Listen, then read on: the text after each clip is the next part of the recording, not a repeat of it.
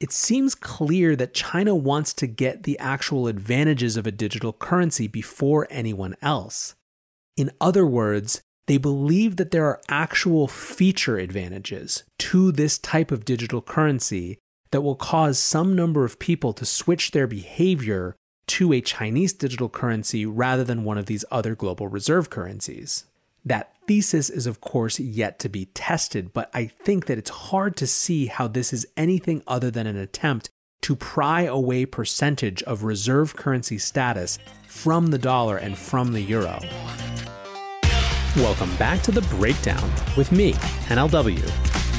It's a daily podcast on macro, Bitcoin, and the big picture power shifts remaking our world. The Breakdown is sponsored by Crypto.com, Bitstamp, and Nexo.io, and produced and distributed by Coindesk. What's going on, guys? It is Monday, September 14th, and today we are talking about the vicious business of geopolitical competition. First, however, let's do the brief. It is something of a crypto day on the brief, so first up, let's look at trading volume. Crypto trading volume saw its biggest month-over-month increase between July and August since February of 2018. Volume grew 75% from $108.3 billion in July to $191.2 billion in August. Now, this is just spot volume, and there is a huge amount of focus right now on derivatives as well, so it may even be understating the real activity. The month was an interesting one. Even though it wasn't huge in terms of Bitcoin price, there was obviously a huge amount of activity in the DeFi space. But even more than that, it still felt like the narrative was strong with Bitcoin. It didn't feel like there was a sort of settling in of a return to normalcy. It felt like there was a temporarily cool off in a larger, heated up trend than anything else. That may be what we're seeing and what was reflected in these numbers.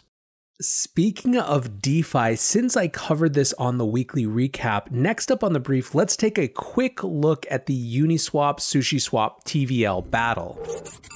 I went through the whole saga on Saturday if you want to listen to that, but basically my TLDR is that this is a vicious competition that's all about incentives, and that reflects the larger state of competition in the context of open source protocols. When you rip out IP, all you have left are incentives and eventually maybe network effects, but right now incentives are beating the pants off of network effects.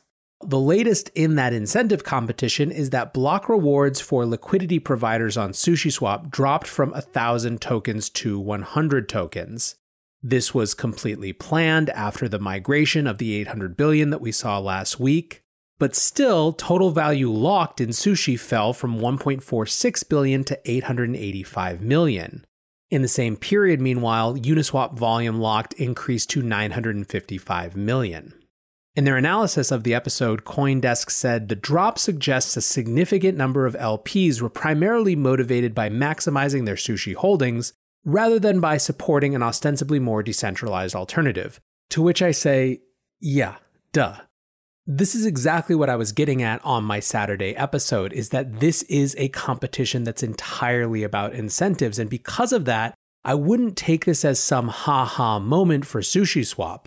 Instead, I would take it as a welcome to the Thunderdome moment for the industry as a whole. Liquidity providers in the context of decentralized finance are somewhere between mercenaries and degenerate gamblers. And that is not an insult, by the way. But it is the reality of this space right now. Naval Ravikant even weighed in on this on Twitter on Saturday, saying the next big wave in DeFi starts when Wall Street figures out that crypto has built a better casino. His point, of course, is that this is a crazy financial playground and we should expect more craziness to come. Last up on the brief today, one more note on DeFi and its competition with centralized networks. Coinbase has a rough track record with the Apple App Store. Their first ever app was removed less than a month after launching in 2013. And last December, Brian Armstrong, CEO of Coinbase, commented on a Reddit post about Apple iOS issues, writing that, quote, Apple seems to be eliminating usage of dApps from the App Store. Well, on Friday, Brian came back to Twitter to talk a little bit more about this. He wrote, In the wake of other companies struggling with Apple's App Store restrictions, I want to share a bit about Coinbase's own struggle here. Many companies are reluctant to speak out on these topics for fear of retaliation, but I feel like we need to continue the dialogue in the open. We've tried discussing this through regular channels with Apple, and I reached out directly to leadership to request a dialogue, but we seem to be at a dead end. Here is the issue. Apple has told us we cannot add the following functionality in our iOS apps. 1. The ability to earn money using cryptocurrency, and 2. The ability to access decentralized finance apps. Why would Apple want to prevent people from earning money during a recession? They seem to be not okay with it if it uses cryptocurrency. I'm not sure why. This is what our Coinbase Earn product does. We sometimes end up in bizarre negotiations with them, modifying the product and asking users to jump through hoops, do a task on mobile, then move to the web to claim your reward, to comply with their guidelines. This creates a worse experience for Apple and Coinbase customers. In addition to earning, they have told us we cannot provide a list of decentralized apps, which are really just websites, to users on iOS. DeFi and dApps are a major area of innovation in financial services that has seen rapid growth lately. They let people get access to a global credit market to get a loan or earn interest, for instance. There are many unbanked and underbanked people in the world who have no ability to get a loan, to buy a home, or start a business, so this kind of technology has enormous potential to improve the world over time, even if it is still early days. So why is Apple making it more difficult for iOS customers to use DeFi apps? They've told us, quote, "Your app offers cryptocurrency transactions and non-embedded software within the app, which is not appropriate for the App Store." dApps or DeFi apps are fundamentally just websites you can access through any browser. So Apple is essentially saying you can't provide users with a list of websites they can go visit through an app. I feel like Apple customers should be made aware. The crypto apps you use on iOS are not missing some features you want because the teams haven't gotten to them. Those features are being censored by Apple. I greatly admire Apple as a company and think they build amazing products, but their restrictions on the App Store, in particular around cryptocurrency, are not defensible in my view, and they are holding back progress in the world. Apple also has a conflict of interest in applying these App Store restrictions. While they are ostensibly designed to protect customers, it increasingly looks like they are protecting Apple from competition. Forcing users to use the App Store instead of dApps or websites, or iApp instead of crypto payments, reminds me of what Microsoft did back in the day, forcing users to use IE if you were on Windows, which led to all of their antitrust issues. Apple, it's time to stop stifling innovation in cryptocurrency. We would like to work with you productively on this. Someday, cryptocurrency could even be integrated into iApp and give people in emerging markets better access to the financial system globally. Remember that small group of enthusiasts and misfits at the Homebrew Computer Club who saw a glimpse of the future in the Apple II? Big ideas sometimes start off looking like toys. That is exactly where Bitcoin was just a few short years ago, and a major transformation in financial services is now underway. So there's a couple things that I think are interesting here. One is Apple is in a very weird transitional position where they were able to capture and control so much of the mobile environment for so long because they invented the genre in many ways of the smartphone. Remember, when Steve Jobs announced the iPhone, the whole hook of his presentation, which is famous and you should absolutely go watch it if you haven't seen it, was that Apple was not announcing one but four revolutionary products that day. He then went on to talk about all of the different things that it was, a phone, a music player, a browser, etc. And then the whole gist of it was that they were all one device. The point is that because they invented the genre, they were able to control it for a very long time, but that control is breaking. It's being assaulted on all sides. You have on the one hand the Epics of the world and the Fortnites of the world who are making it extremely difficult from a power position for Apple to lay claim to the next generation of experiences on mobile. And then you have crypto, which is creating an entirely separate financial rails which will complicate Apple's ability to control the flow of payments entirely through its apps. I think this is interesting because it's reflective of a much larger transitional battle that's likely to play out between centralized services and the new competitors, both centralized and decentralized, that undermine their ability to control, that's likely to play out a lot over the next few years. Speaking of competition, however, let's shift to our main discussion, the business of geopolitical competition. So I want to talk about three types of geopolitical competition that have business relations. One is tech competition, a second is cultural competition, and a third is currency competition. Tech competition is, of course, the issue that inspired this particular show today, and that has to do with TikTok and Oracle. Oracle has been said to win the bidding for TikTok and will be announced as their trusted tech partner for the US. For those of you who haven't been paying attention, TikTok is one of the most popular apps in the world. It has something like 100 million downloads in the US alone. And for months, President Trump and his team have been pressuring a sale of the asset, or alternatively, a ban on US soil. For much of that time, Microsoft has been in the lead, but a couple of weeks ago, Oracle moved in a big way, in part because of a couple of investors in ByteDance, which is the Chinese parent company of TikTok, that wanted to get a piece for themselves and saw their opportunity to do so if an Oracle sale was the winning bid. So the next step from here is that the White House and the Committee on Foreign Investment in the US has to actually approve the deal. The White House has confirmed that they've received the bid, but we don't know exactly what will happen next. Now, a really interesting thing within the context of this deal is that one thing that might not be included is part of the AI powering the algorithm. Just a couple of weeks ago, China imposed its own new export restrictions, and it's not clear on whether the algorithm will be included in this deal, which obviously could be a relatively massive change in terms of how the app functions. What's going on, guys? I'm excited to share that one of this month's breakdown sponsors is Crypto.com. Crypto.com offers one of the most cost-efficient ways to purchase crypto out there, as they've just waived the 3.5% credit card fee for all crypto purchases. What's more, with Crypto.com's MCO Visa card, you can get up to 10% back on things like food and grocery shopping. When you buy gift cards with the Crypto.com app, you can get up to 20% back. Download the Crypto.com app today and enjoy these offers until the end of September. Bitstamp is the original global cryptocurrency exchange. Since 2011, Bitstamp has been the preferred exchange for serious traders and investors, trusted by over 4 million customers, including top financial institutions. Bitstamp is built on professional-grade trading technology.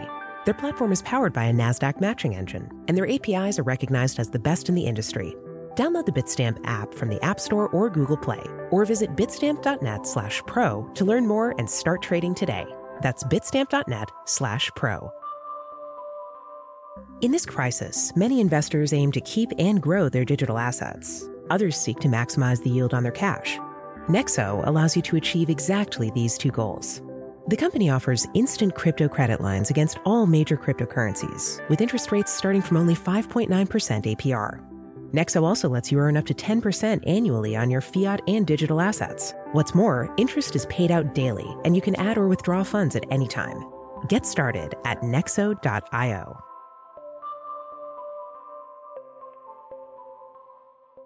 It must be said that the competitors for this deal are a bunch of weird old duffers relative to what you would imagine when it comes to a hot new social app. You had Microsoft, Oracle, and even Walmart was kicking around for a while.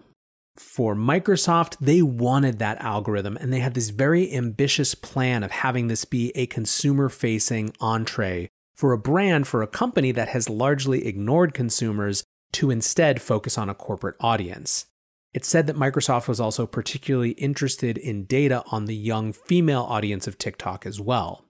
Oracle seems to have wanted to get its hands on this as a way to help kickstart its cloud computing business, which is far behind Microsoft and AWS. And of course, when it comes to this main topic, this idea of geopolitical competition, a lot of what matters here is the precedent. There is precedent, of course, for the US government nixing deals because of national security concerns. In fact, that's a key part of what the Committee on Foreign Investment is supposed to do. This level of engagement, however, and President Trump's argument that the US should get a piece of the sale is completely without precedent. And it shows the degree to which tech is becoming a geopolitical football. We've seen this over the past couple of years with the incredible pressure that the US is putting on allies to block China 5G. And this feels to me like the beginning, certainly not the end, of the tech business being, like I said, a geopolitical football. Some argue that from a markets perspective, and specifically a free markets perspective, this deal is just full of losers. Tim Culpan in Bloomberg wrote a piece called "In TikTok Sale, Microsoft is no loser and Oracle no winner. No one comes out with a strong hand in this tech Cold War fire sale." He concluded his piece, "Welcome to the new era of tech Cold War deal-making. Absurd, calamitous, and only just beginning. The companies that win in this new world order of cross-border acquisitions will be those most willing to walk away when things fall apart.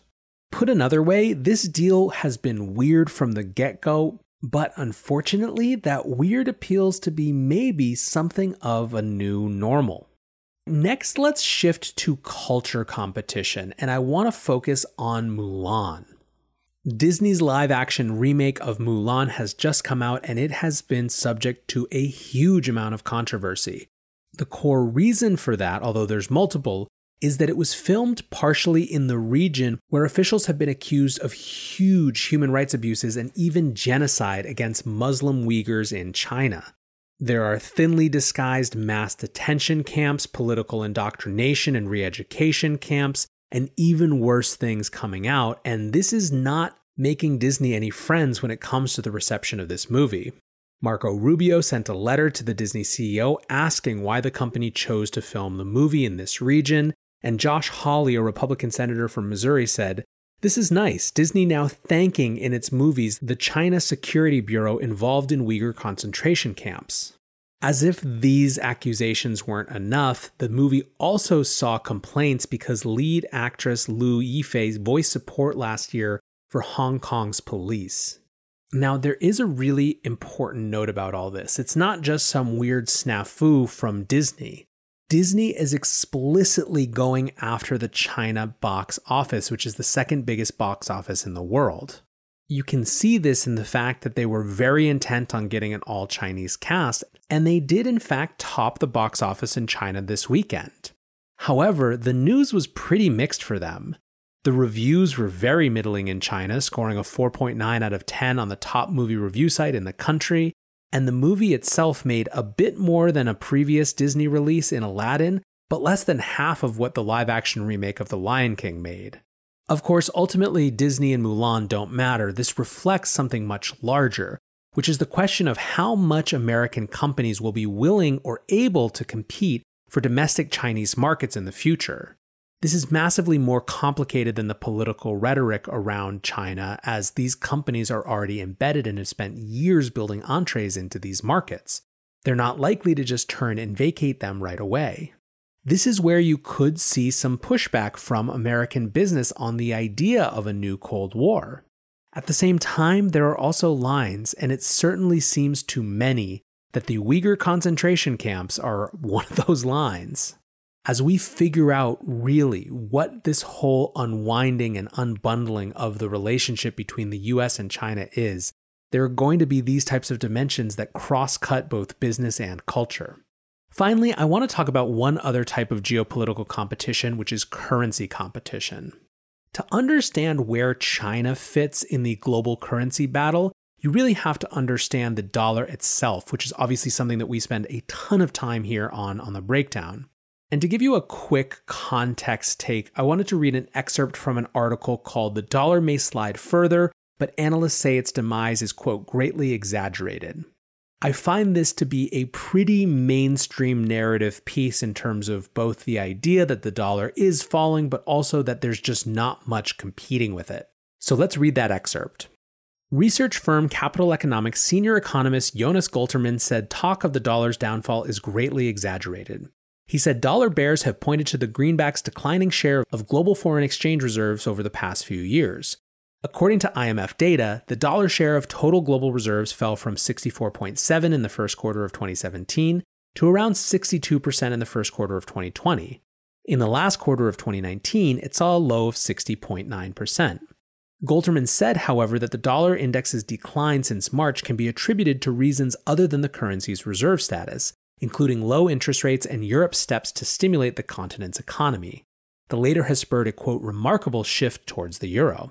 In fact, Golterman argues that the coronavirus crisis has reinforced the dollar's role as the key global currency. He noted that the greenback surged as safe haven demand jumped in March as the pandemic swelled in the US, Europe, and elsewhere. Perhaps more importantly, there is no obvious alternative to the dollar, Golterman added.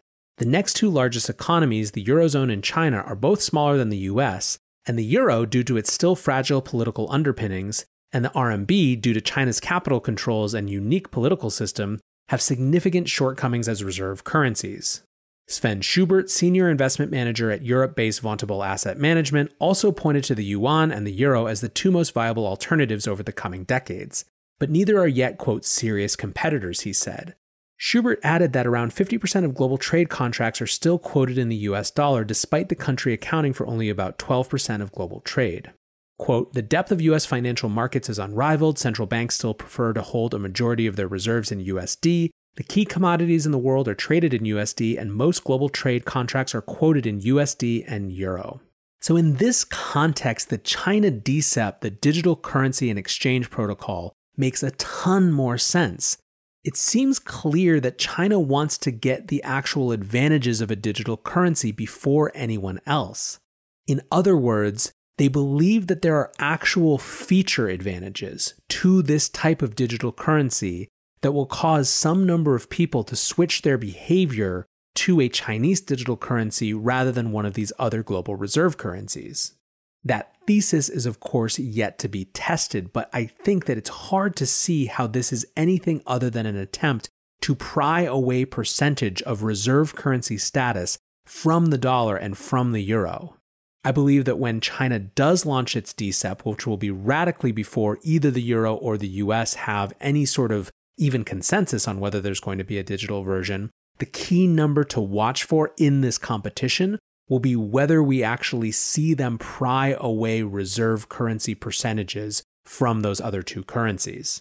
Anyways, guys, that's it for today's episode on the business of geopolitical competition. Let me know what you thought on Twitter at NLW. And if you're enjoying this show, please go rate and review me on iTunes. It makes a huge difference. But until tomorrow, be safe and take care of each other. Peace.